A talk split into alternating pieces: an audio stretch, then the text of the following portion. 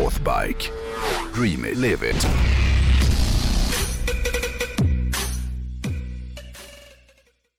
Jag tänkte att jag skulle liksom sno det här segmentet från dig. Den Det här tycker jag är kul när du gör. Ja, och, och passa på att lista de fem fulaste motorcyklarna som någonsin har tillverkats. Enligt dig?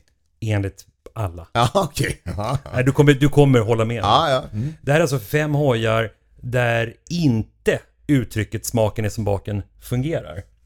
Nej. För de här hojarna kan ingen älska. Även om man skulle råka ha usel smak. Kan det vara lite att smaken är som baken hos de här formgivarna? Alltså det luktar skit. Ja, Så kanske? ja. Ja. Det var... Jag är mycket nyfiken. Ja. ja. Och, och vi kan ju också krasst konstatera att många bikers, precis som raggare, klär sig som de vore psykiskt sjuka och inreder sina hem med yxa. Eh, så att, så att det, det, det finns ju köpare på de här hojarna. Men om någon nu av er lyssnare mot förmodan skulle äga en sån här hoj så kan ni ett kontakta Northbike och byta in den mot något annat kul. Ja, okej. Eller två skicka hatmail till Ponkan för, för det här segmentet. Ja men det är ju du som... Det här Nej, du kommer, du kommer hålla med mig. Ja, ja. Nu kör vi igång. Ja. Eh, nu får du hjälpa mig att beskriva lite eh, liksom eh, vad, vad vi ser här och kanske vem som, Ja, är, ja, ja. Vem som köper en sån här. Hoj nummer fem. Mm. Då pratar vi 2004 års Honda Rune. Ja. ja, vad fan. Det här är ju ett går- kromat svullet påskägg Ja. som, som kanske har legat med Batman på den tiden som han hade kallingarna utanpå dräkten. För det här är ju i grunden en Goldwing som man har strippat och gett runda heltäckande kåpor och skärmar. Ja, jag tycker att det faktiskt är svårt att beskriva den bättre än, än vad du gjorde när du sa att det var som ett påskägg eh, skulle ligga med Batman, eller vad fan sa du? Ja. Nej, det här är ju en oerhört ful hoj på alla sätt och vis. Den är... Det, det, jag pratade, när kom den här? 90-talare? va? Nej, 24. Ja, så, så. Ja, men det är ändå mycket 90-talsdesign kvar i den här hojen. Och det, det här är ju det sämsta av 90-talet som spiller över i 2000-talet.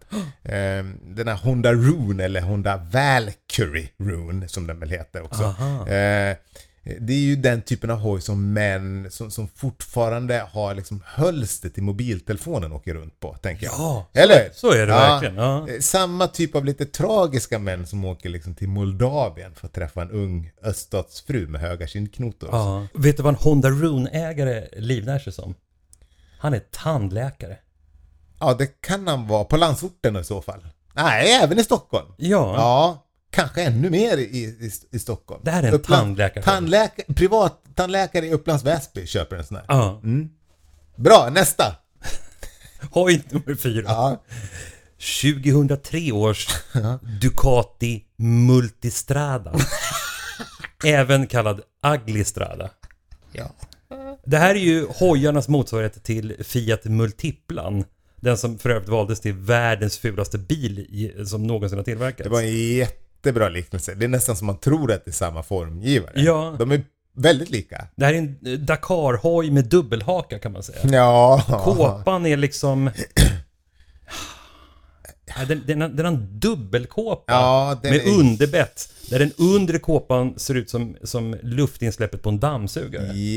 Jättekonstig och grisfula fälgar hade den också. Ja. Eh, Ja, den är ful på precis alla sätt som en hoj kan vara ful på. Och Ducati är ju inte kända för att göra fula hojar. Tvärtom, tvärtom.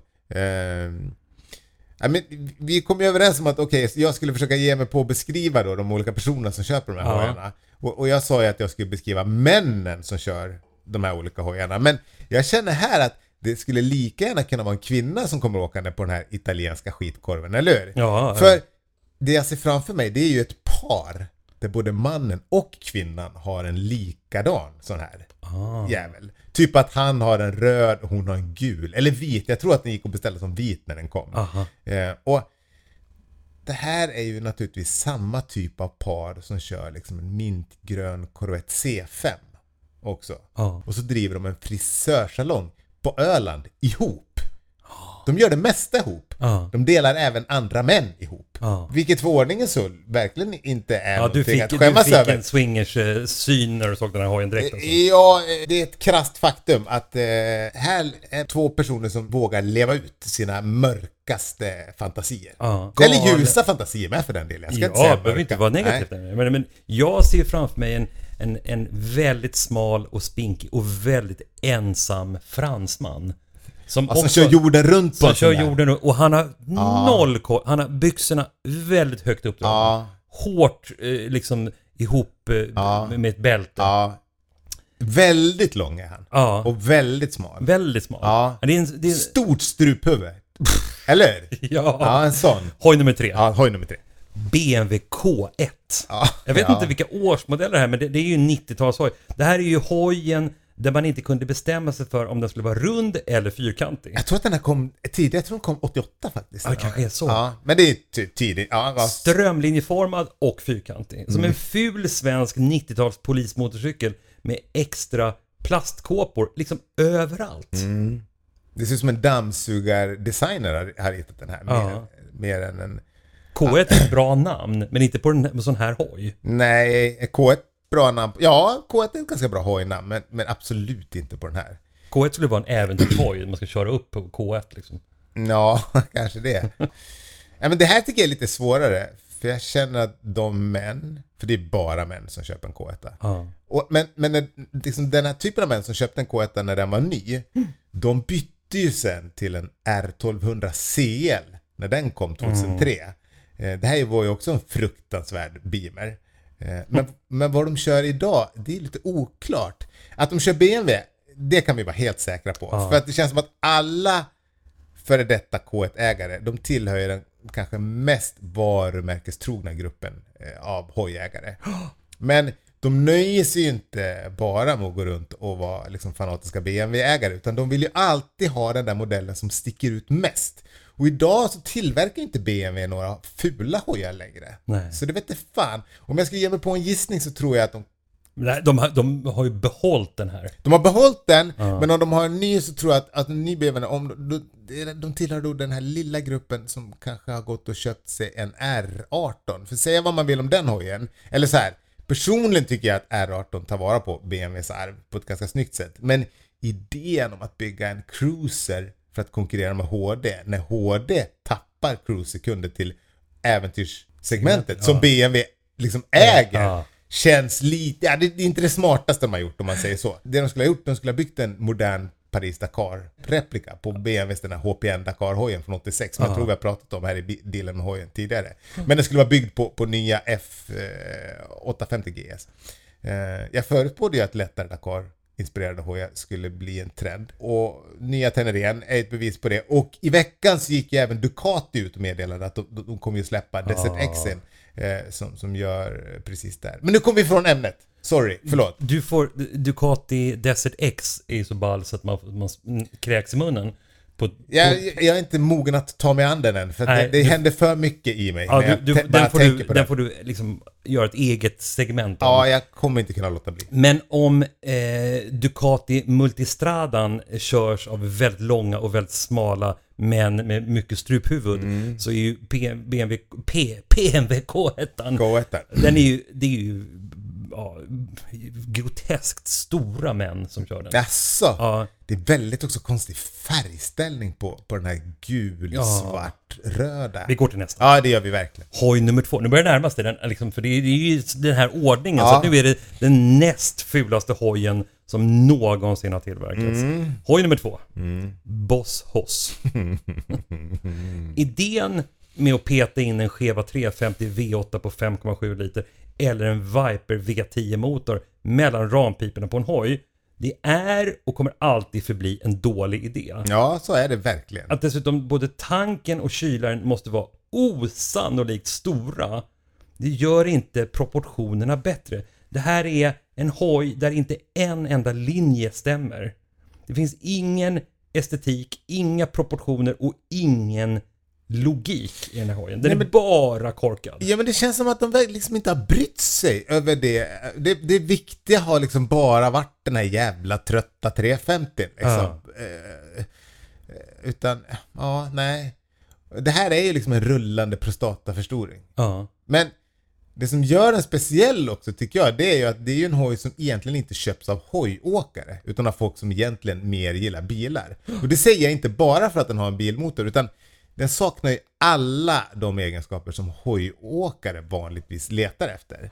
För även om det viktigaste med en hoj är att du ska, liksom ska njuta av själva körkänslan, så finns det ju i varje hojåkare en liten del av personligheten som tycker om att visa upp sig och, och tycker om att få känna sig lite ball. Ja. Och man vill ju kanske framförallt att andra hojåkare ska om inte gilla det man kör så, så åtminstone respektera det man åker runt på. Men folk som kör en Boss-Hoss, de ser ju inte på sig själva som bikers utan mer som liksom tvåhjuliga raggare tänker jag. Ja. Så det är en väldigt speciell hoj Men de vill i det vara, avseendet. vill vara... Det här är High Chaparral, älskande tjockisar som vill vara värst. Det, man skulle kunna ha en Boss Hoss-träff på High Chaparral utan problem. Ja. Och Sveriges alla High- eh, Boss Hoss-ägare skulle köra dit. Ja. Ja. Skulle gå mycket korv och hamburgare den helgen kan jag säga. Slutligen. Ja. Hoj nummer ett. Den fulaste av de fula. Det här är den fulaste hoj som någonsin tillverkats.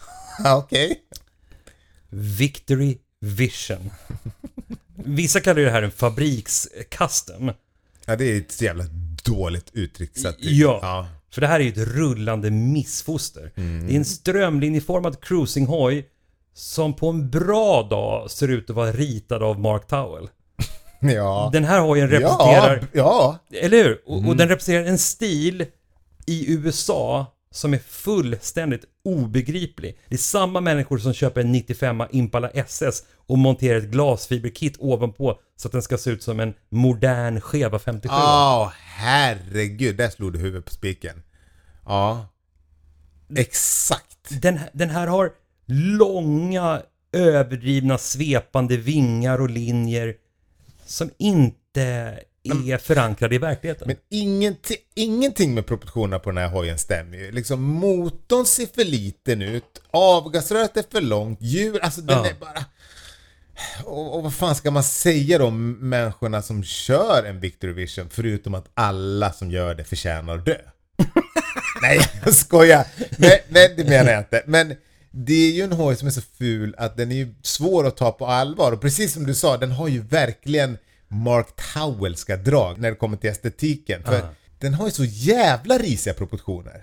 Jag tror att om man köper en sån här hoj begagnad, om man skulle få för sig att göra det, då ska man alltid börja med att först försiktigt lukta på sadeln. För jag tänker att ett problem som omgärnar målgruppen som köper de här hojarna nya, det är ju urinläckage. Ja. Eller egentligen alla symptom som liksom är kopplade till åldrande, det går ju hand i hand med den här hojen. Ja, ja. Så Men jag tror att original så sitter det ett TENA-skydd på sadeln. det kan nog mycket väl vara så. För allt ifrån liksom benskörhet till förvirring och liksom Huntingtons sjukdom är ju ofta det som är orsaken till att de här hojarna hamnar på Blocket Ja. till slut.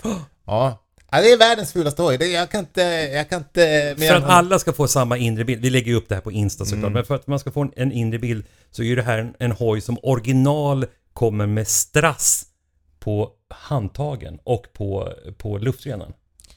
Det är strass på en motorcykel. Ah, Men då för att liksom avrunda tankarna lite. Ja. Tittar man på bildesign så finns det ju icke-bilar som bara ska ta förnuftiga människor från A till B. Och sen finns det liksom vackra, dyra, funktionella eller excentriska bilar för alla bilentusiaster. På hojsidan däremot så är det mycket spretigare. För dels har vi precis som bilarna icke-hojar. Helt normala motorcyklar för transporter mellan A och B. Sen finns det liksom funktionshojar, det finns sporthojar och nostalgihojar och en massa andra olika stilar. Men sen finns det ju ett freak-segment. Ja, det gör det. Freak-hojarna som typ Boss Hoss eller Victoryn. Som inte har någon motsvarighet hos bilarna. Det här är ju hojarna som, som känslomässigt ligger närmast trikarna. ja, jag förstår precis vad du menar. Freak-segment. Ja, ja, det får fan avsluta dealen med hoj den här veckan.